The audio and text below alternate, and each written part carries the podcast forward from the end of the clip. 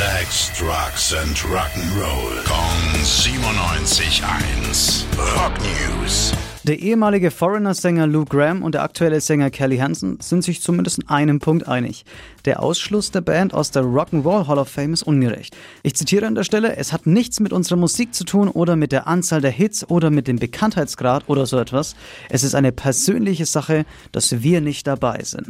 Graham hält es nämlich für einen persönlichen Rachefeldzug zwischen dem Typen, der Rolling Stone gehört, und Mick Jones, also dem Mitbegründer der Band. Ein bisschen kindisch wäre es ja schon, aber hey Graham, nimm's nicht so schwer. Wen interessiert schon ein Platz Platz in der Hall of Fame, wenn man ein Rockstar ist. Rock News: Sex, Drugs and Rock'n'Roll. Gong 97.1. Frankens Classic Rocksender.